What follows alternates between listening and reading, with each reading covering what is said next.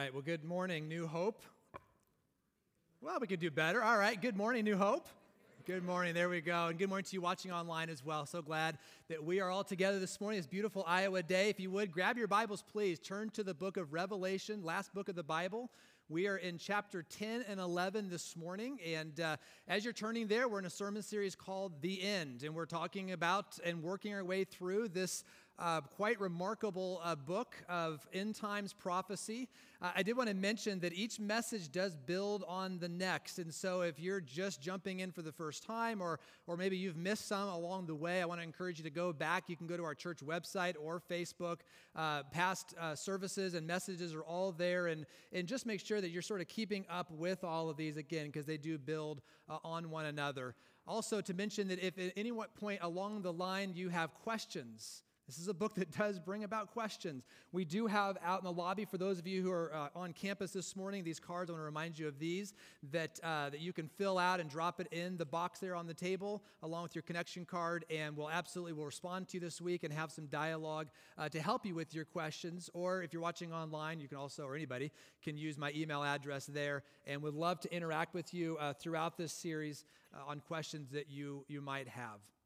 Well, as you're turning to Revelation 10, uh, full disclosure, there's good chance you have not heard a sermon before on Revelation chapter 10 and chapter 11. And there's a good reason for that. This is a really hard passage. This is going to be uh, complex. This is going to be, in fact, some say it's one of the hardest two chapters and one of the hardest books. And so, buckle your seatbelt. It's going to be quite a ride this morning. You even notice, and some of you might be panicking a little bit because you're used to the fill in the blanks, right? And there aren't any this morning. And it's like, what's going on? And cold sweats are coming. It's going to be okay. Um, just a lot of white space on your bulletin there for taking notes as we go through on things that this are, are, are important as we work our way through uh, this passage. Now, to give you the, the, sort of the big picture here, uh, Revelation, and we're, we're looking right now at the seven year tribulation time period. And in these seven years, we have these three waves of judgments. We have, we have the seal judgments, and there's seven of those, and seven trumpet judgments, and later there'll be seven bowl judgments. Now, where we're at today is we've worked through already the seven seal judgments, and we've worked through six of seven of the trumpet judgments. The bowl judgments and the last trumpet are still to come. Now, in our text today, we have a pause in the action. The chronology actually won't pick up till chapter 16. And so we've got this pause, and in this pause, we're learning some interesting and important background information that helps us to further understand this tribulation time period and what God is doing during the end times. And so hopefully you're there now. We're going to jump in with chapter uh, 10 and uh, get started. We're just going to work our way through this chapter and then we'll pivot to chapter 11. Let's begin in verse 1. And let me just mention here the to give us context, the action that we are reading about is happening in heaven. Remember, we, we go from heaven back to earth and we're jumping back and forth, if you will. So now we're viewing events that are taking place in heaven. So, verse 1 Then I saw another mighty angel coming down from heaven, and he was robed in a cloud with a rainbow above his head. His face was like the sun, and his legs were like fiery pillars. So, this is an impressive angel here. And he was holding a little scroll which lay open in his hand. And he planted his right foot on the sea and his left foot on the land. And he gave a loud shout like the roar of a lion. And when he shouted, the voices of the seven thunders spoke. And when the seven thunders spoke, I was about to write. But I heard a voice from heaven say, Seal up what the seven thunders have said, and do not write it down. Let's pause here real quick. There's, like I just mentioned, there's a lot of mystery about what is going on here. I mean, what is this little scroll? And who is the, the angel or the seven thunders? And then why was John told not to write down the message that was just given? The bottom line is we don't know. We don't know. I mean, there's different ideas out there, but we really don't know in terms of what's going on here. But here's what we do know from a passage like this that the Lord didn't and doesn't reveal everything about what He's doing in the world. That His Word, Scripture, is accurate and true and inspired and inerrant and worth, worthy of living and basing your life upon but it isn't everything that God knows and that God is doing. In fact, I want to share with you another verse that highlights this very idea Deuteronomy chapter 29, verse 29. It says, The secret things belong to the Lord our God, but the things revealed belong to us and our children forever. You see here that this again is accurate and true, but this is only the tip of the iceberg, to use that sort of metaphor. That there's a whole lot more underneath, and there's a whole lot more going on that God is doing, and that God knows in His wisdom, both in your life and in the world today and in the future in terms of revelation. You remember as a kid, there were just some things you knew that mom and dad weren't going to tell you about. There were just some things that you weren't ready to know about. And it's much the same with the Lord as He puts us in a position to trust Him. And so, God, in His sovereignty, His wisdom, here in this passage says, Look, this is not to be revealed. Don't write that down. Let's keep going in verse 5. Then the angel I had seen standing on the sea and on the land raised his right hand to heaven. And by the way, this is echoing the, uh, the Jewish oath ceremony of you putting your hand into uh, heaven. You would raise your hand when you're going to give an oath. This is in Jewish culture. And he swore by him who lives forever and ever, who created the heavens and all that is in them, the earth and all that is in it, and the sea and all that is in it. And he said, There will be no more delay. In other words, what this literally means is time is up. The clock ticked midnight, it's over. This is that declaration. He says, But in the days uh, when the seventh angel is about to sound his trumpet, this is the last trumpet judgment, the mystery of God will be accomplished just as he announced to his servants, the prophets. Let's keep going. Then the voice that I had heard from heaven spoke to me once more. Go, take the scroll that lies open in the hand of the angel who is standing on the sea and on the land. And so I went to the angel and I asked him to give me the little scroll. And he said to me, Take it and eat it. And it will turn your stomach sour, but in your mouth it will be as sweet as honey. And I took the little scroll from the angel's hand and I ate it. And it tasted as sweet as honey, but in my mouth, but when I, I had eaten it, my stomach turned sour, literally means bitter. And then I was told, You must prophesy again about many peoples, nations, languages, and kings. And that wraps up chapter 10. And I don't have much more to say about it. That's, that's, that is the chapter. And it's, again, it's inspired, but there's a lot of mystery here. There's a lot we don't understand, but we trust God. And we trust that He knows exactly what is going on here and why some things are revealed and some things are not. So let's go ahead now and move on to chapter 11. This is where we're going to spend most of our time this morning now, is in chapter 11. Let's begin in verse 1. It says, I was given a reed like a measuring rod. So I want you to think of like a ruler. And I was told, now by the way, the action now is moving from heaven. Now we're, now we're viewing events taking place on earth. And I was told, go and measure the temple of God and the altar and its worshipers but exclude the outer court. Do not measure it because it has been given to the Gentiles.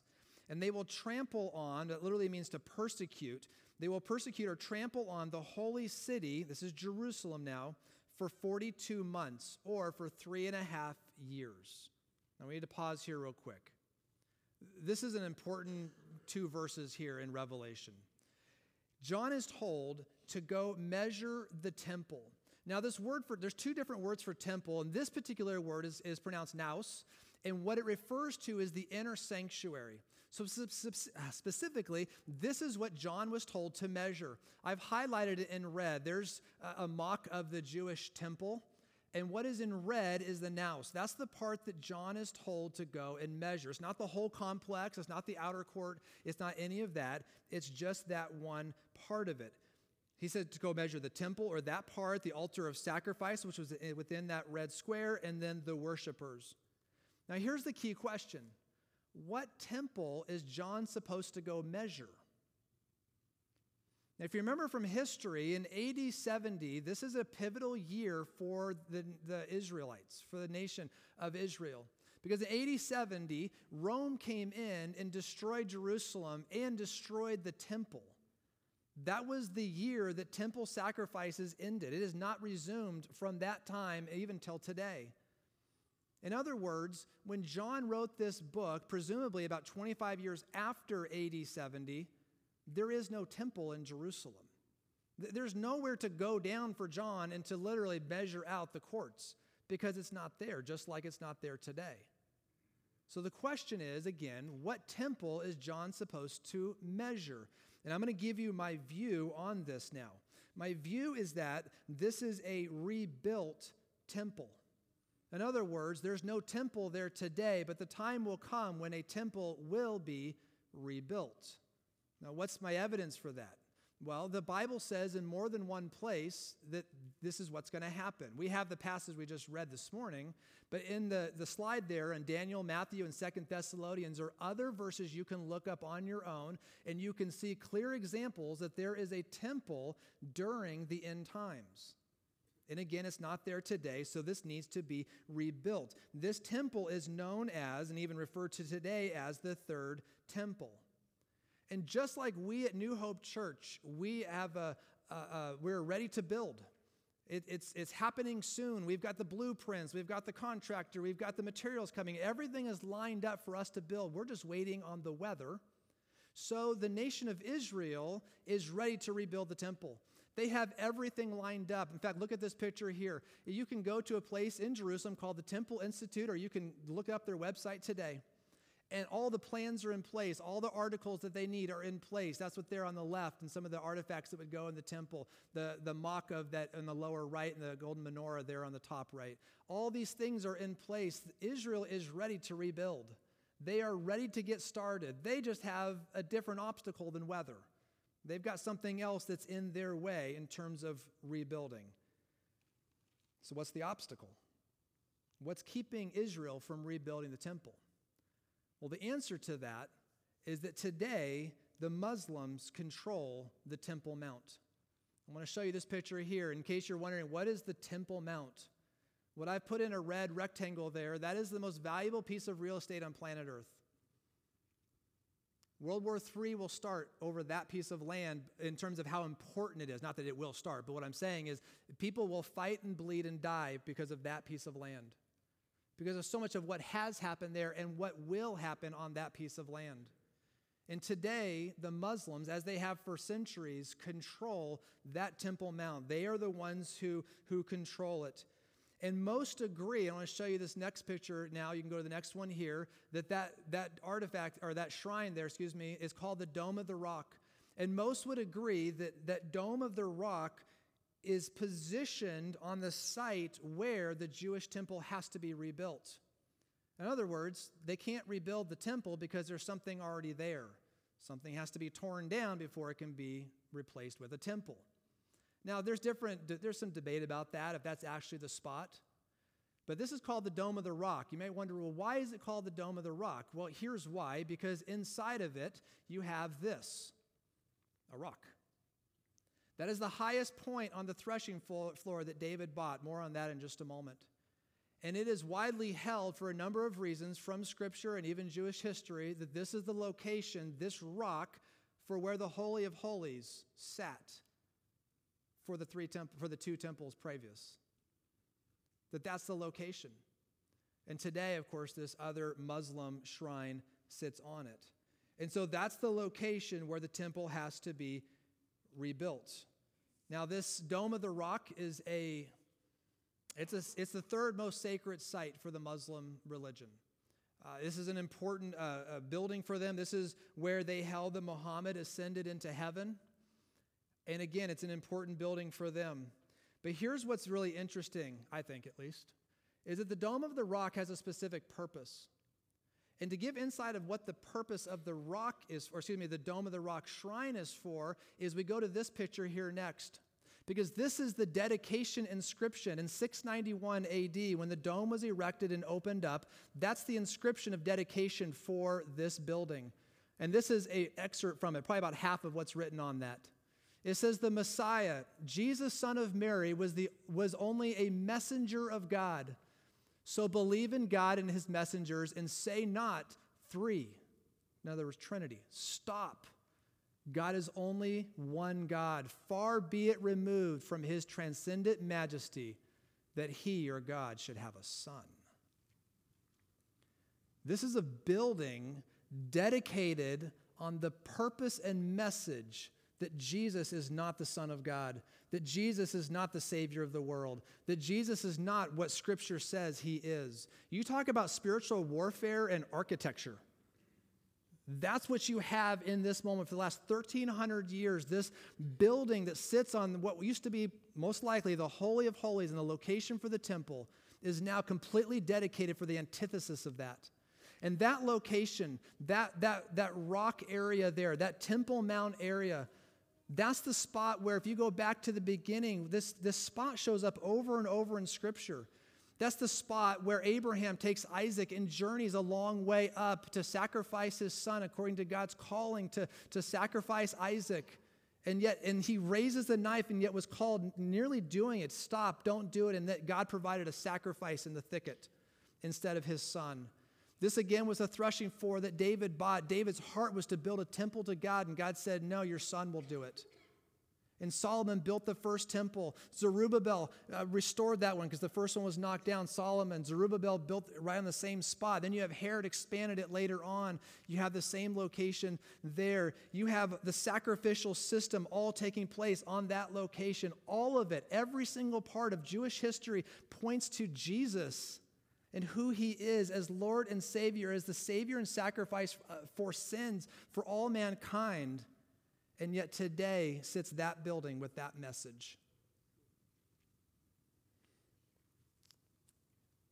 And I don't know about you, but I think it's, it's sort of unthinkable for how in the world this is going to happen. I, I don't know. The, the Muslims are just going to give it up. So, so, how does this happen? What, what's going to take place here? And again, we don't know. But here's what we do know that a new Jewish temple will be rebuilt because God has a plan. And I will add to it, so does the Antichrist. And there will be a peace accord, and somewhere in that arrangement is going to be the allowance of this temple to get rebuilt. And when that happens, the Jewish people who are ready, I mean, they're at the starting blocks, ready for the gun to fire to go, they will quickly rebuild that temple and they will quickly reestablish their sacrificial system. And they will be so excited and they will celebrate. They will even celebrate this Antichrist character who was able to make it happen. And for some of the Jews, even replacing this Antichrist as maybe this is the Messiah, because after all, he did what Jesus didn't do. He's our military Messiah. He's the one that delivers us in the way we want, not for our sins, but politically. And so they will raise up praise to this Antichrist until we learn halfway through the Antichrist will show his cards. He will go in and desecrate the temple, the abomination that causes desolation. We'll read this later on. And then he will set up for himself in taking over the temple his true purpose in having it built. And that is that he would be worshiped. He will go into the Holy of Holies, established himself as the object of worship for all mankind, and demand worship on penalty of death. That's what he that's his end game. That's what he's after. And that's where the temple comes in at these end times. Now I'm going to share with you one other possibility here. Uh, one, one, other one more slide here. Thank you for that. Is, is, this idea? John was told, as you remember, not to measure the outer courts, just the naos, the altar, and the worshipers that contain in, which is probably just the priesthood that are working there in that inner area. Why didn't he measure the rest of the Temple Mount? Well, it could be that the arrangement, I circled it in a red, uh, not a circle, it's a rectangle, uh, down there on the red. It could be that that, uh, that site remains. That is Al Aqsa Mosque. That's actually a mosque today. That is uh, even more holy of a site than, or sacred than the Dome of the Rock. And so it could be that the Muslims still retain a portion of the Temple Mount, but not where the temple goes.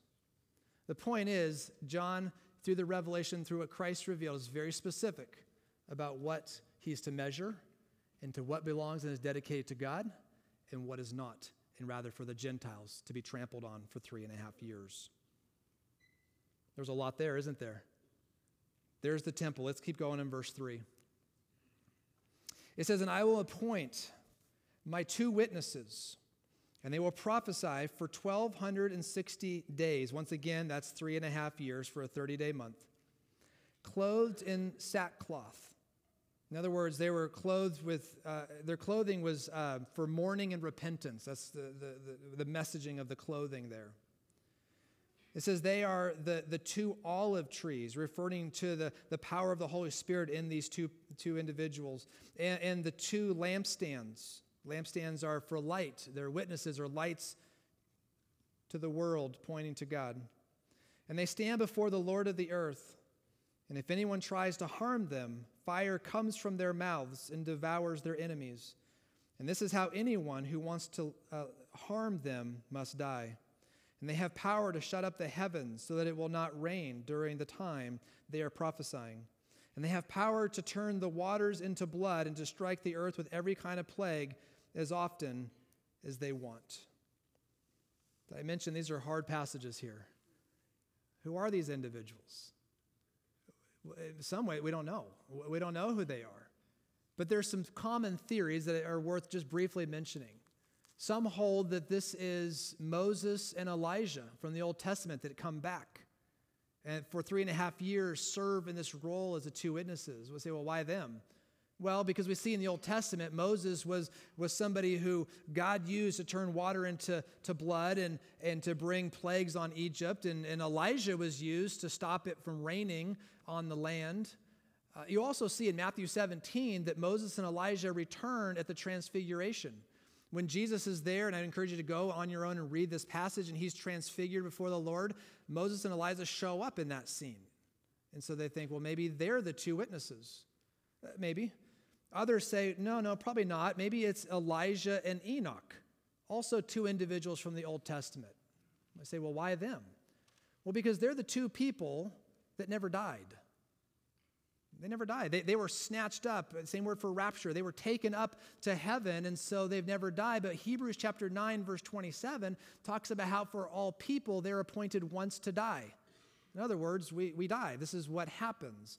And so maybe, maybe it's them because they've never died, so they come back. And then let's keep going in verse 7. You'll see how this ties in. It says, Now when they have finished their testimony, so after 1260 days, the beast, the Antichrist, in other words, that comes up from the abyss will attack them and overpower and kill them. And their bodies will lie in the public square of the great city in other words, Jerusalem, maybe even the Temple Mount, we don't know, but, but certainly Jerusalem, which is figuratively called Sodom and Egypt, where also their Lord was crucified. So, what happened? Well, in the time appointed, God's in control, their ministry was done. The Antichrist will show up and will kill these two witnesses. And then to bring maximum shame upon these two individuals, he will leave their bodies unburied and exposed for all to see. This is also, in addition to maximum shame, this was also a good and telling reminder of what happens to anybody in the world who opposes the Antichrist. It becomes that kind of messaging. Let's keep going. Verse 9. And for three and a half days, uh, some from every people, tribe, language, and nation will gaze on their bodies and refuse them burial.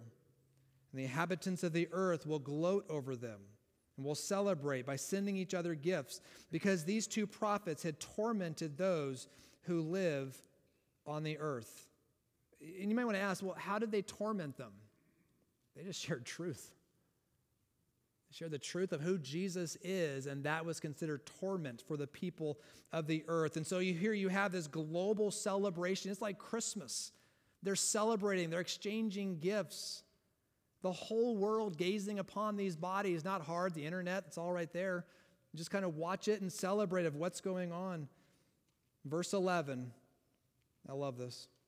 But after three and a half days, the breath of life from God entered them. We're going to see a resurrection here. And they stood on their feet, and terror struck those who saw them. I bet. Then they heard a loud voice from heaven saying to them, Come up here. And they went up to heaven in a cloud while their enemies looked on. I would love to see the faces of the people, either in Jerusalem watching this live or maybe watching it digitally around the world, to see this event take place. This ground to a screeching halt, their Christmas like celebration of these two guys being killed. You know, this was looping all the time in terms of people watching this over and over again. They are in shock. But actually, here's the more shocking part. Look with me at verse 13. At that very hour, there was a severe earthquake, and a tenth of the city or Jerusalem collapsed, and 7,000 people were killed in the earthquake. And the survivors were terrified and gave glory to the God of heaven. The second woe has passed, the third woe is coming soon. This is the first time in Revelation where people who are not believers in Jesus, for the first time, give glory to God. And it's this event, despite all the judgments we've been reading about, the seal judgments, the trumpet judgments, it was like hardening the hearts of the world and the nations, the people of the world. And yet, at this scene for the people in Jerusalem and maybe even beyond, this scene that they have, they behold, there's a, a moment of time where they begin to give glory to God. And I don't know if it was short term and short lived and just an emotional response out of fear and awe of what they just saw, or if this was truly transformative in their life of coming to a place of faith in who the Lord is. But either way, this scene will get people's attention. Let's wrap up this morning, verse 15. As we do, the action now jumps back up to heaven as we close. It says, The seventh angel sounded his trumpet and there were loud voices in heaven, which says, The kingdom of the world has become the kingdom of, the, of our Lord and of his Messiah, and he will reign forever and ever. I love this. Verse 15, you can write this in your Bible even. This is an eviction notice. We know what that is. You put it on the door, you say, You have to leave. And that's what's going on here. The announcement is an eviction notice that Satan's worldly kingdom, it's over and Jesus is beginning to take over. There's a new resident, there's a new owner, there's a new one coming in to take over. This is a verse and message of hope. Verse 16, as we continue, and this announcement, this verse 15 announcement, will launch praise in heaven. Here we see as we close. And the 24 elders who were seated on their throne before God fell on their knees and worshiped God, saying, Give thanks, we give thanks to you, Lord God Almighty, the one who is and who was, because you have taken your great power and have begun to reign. The nations were angry, and your wrath has come. The time has come for judging the dead and for rewarding your servants, the prophets, and your people who revere your name, both great and small, and for destroying those who destroy the earth. Then God's temple in heaven was opened, and within his temple was seen the ark of his covenant. And now, the last part of this verse, we transition the scene back to earth. And there came flashes of lightning, rumblings, peals of thunder, and an, an earthquake, excuse me, and a severe hailstorm.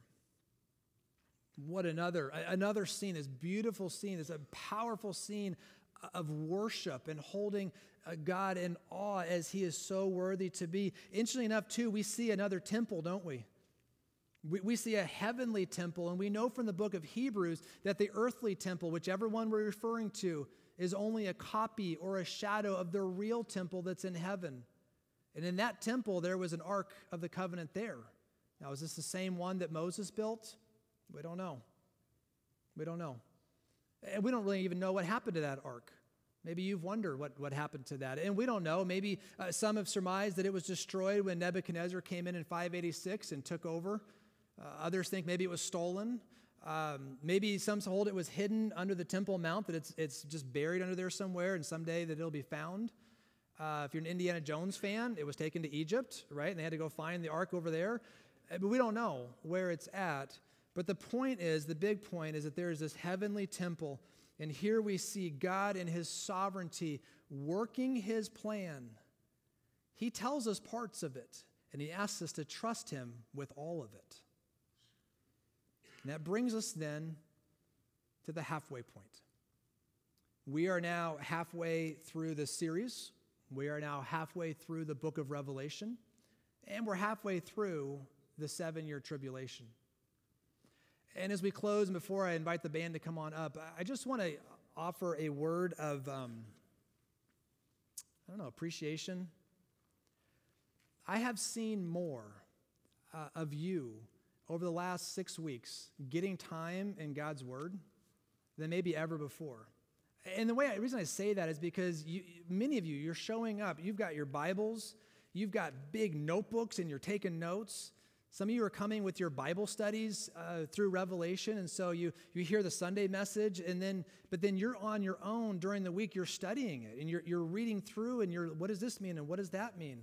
You're going to small group, and you're asking questions. You're the the emails I'm getting, uh, people, you guys are in the Word, and here's the thing: great job, because good things happen when a local church gets in God's Word, because God's Word gets in us and begins to change us in terms of who we are. So I want to encourage you don't stop. Keep keep reading, keep studying, keep stretching, keep asking questions. Even if you're reading through things like chapter 10 like, "Eh, I don't get it." Keep going. Don't stop. Keep reading because God will honor this. And I also want to remind us as we close with this idea.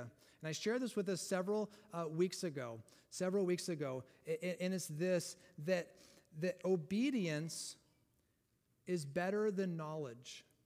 And it's a good reminder as we're halfway through the series because we can get all caught up in the details of Revelation and sort of forget the big picture of what's going on here and what God wants us to learn. Obedience is better than knowledge. Now, you can't obey Him if you don't know Him and know His Word. But we have to watch out for the danger that we can know a lot about this and know all the details, even of Revelation, but not obey it, not live it out. And so I want to encourage us in a moment, pray for us that you and I would continue to be men and women that pursue Him with all of our hearts, that you keep getting time in the Word. And, and if you're like, well, to be honest with you, I'm, I'm really not in the Word, can I just encourage you this week? Grab your Bible and just start reading. Pick a book of the Bible, maybe one of the Gospels, maybe Revelation, but getting in the Word. Imagine if you went through your week and you only got one meal on Sunday morning. You'd be grumpy and pretty lethargic by Monday and Tuesday, right? But sometimes spiritually, that's what we do. You need more than that. You need more than just Sunday morning. So get in the Word, and I want to just applaud you and encourage you to keep going, to keep doing that, so that we're His church that is living ready. Living ready. I'd like to invite the worship team to come on up, and we're going to close in worship. But before we do, though, and, and we're going to pray in just a moment, I want to remind you that if you have any immediate prayer needs or you just want somebody, uh, so, somebody now, right now, to, to pray with you about something maybe you're going through or a loved one, that we'll have folks up here after the uh, service that you're welcome to come up and you're encouraged to come up and to, um, to receive prayer. And as we go to prayer, I, I want to do two other things. Uh, one is that we're going to take a moment and we're going to pray. Um, we're also going to pray for current events. We're going to pray for Ukraine. That's, that's important. We need to be doing that. And I, I know many of you are during this time. Is it's interesting as we're going through Revelation and then you're watching the evening news. And it's just, it's just, um, it's heartbreaking in terms of what's going on. Uh, also, I want to pray. We're going to pray over a special friend, a special person that's watching this morning, Daryl Van Holten. Uh, trust that you're able to tune in and be with us this morning, you and Darianne, and, and uh, just know that we are praying for you. Uh, Daryl is, is been battling uh, for his life, as many of you know, and many of you are praying for, and is is in an ICU, and, and uh, but God is continuing step by step, little by little, to heal him up. And so uh, the battle is not over. Uh, we got to keep praying, stay vigilant. Uh, Daryl, please be praying for him. And Daryl, I'm just so glad for the first time that you're able to join us and watch this morning online. And we love you and we're with you. Would you? Sure.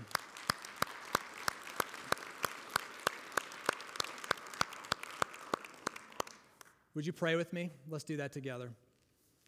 Father, this morning we come before you as, as your children, and we recognize first and most that we're in a posture of trusting you with the details of our lives and with the things we see on the evening news, and even with passages of Scripture that may not fully understand, but we know that you are good and that you are working your plan to your desired end, that you are dealing with sin, that you are conquering the enemy, that you are working to evict the evil one and to take over. And Father, we love you and we trust you for this incredible message of hope that Revelation is. Father, this morning we pray for our friend Daryl. We continue to pray for uh, his health and recovery. We pray you be with his medical team and just to continue to step by step to strengthen him and heal his lungs. And that soon he would be walking through the doors here on campus of New Hope Church, that we could see him and and hug him and just celebrate what you have done in his life during this challenging time. And Father, we do pray over our world. And we pray for the people of Ukraine this morning. We pray for your protection. We ask for peace. We pray, Father, for the church that is there, that is no doubt the front lines of compassion and care. And we ask that you would take a situation like what we're all viewing with great confusion, and that you'd redeem it and work for good, that your kingdom would advance even in situations like that. Father, we love you, and we thank you that we can trust you in all things this morning. And everyone said, Amen.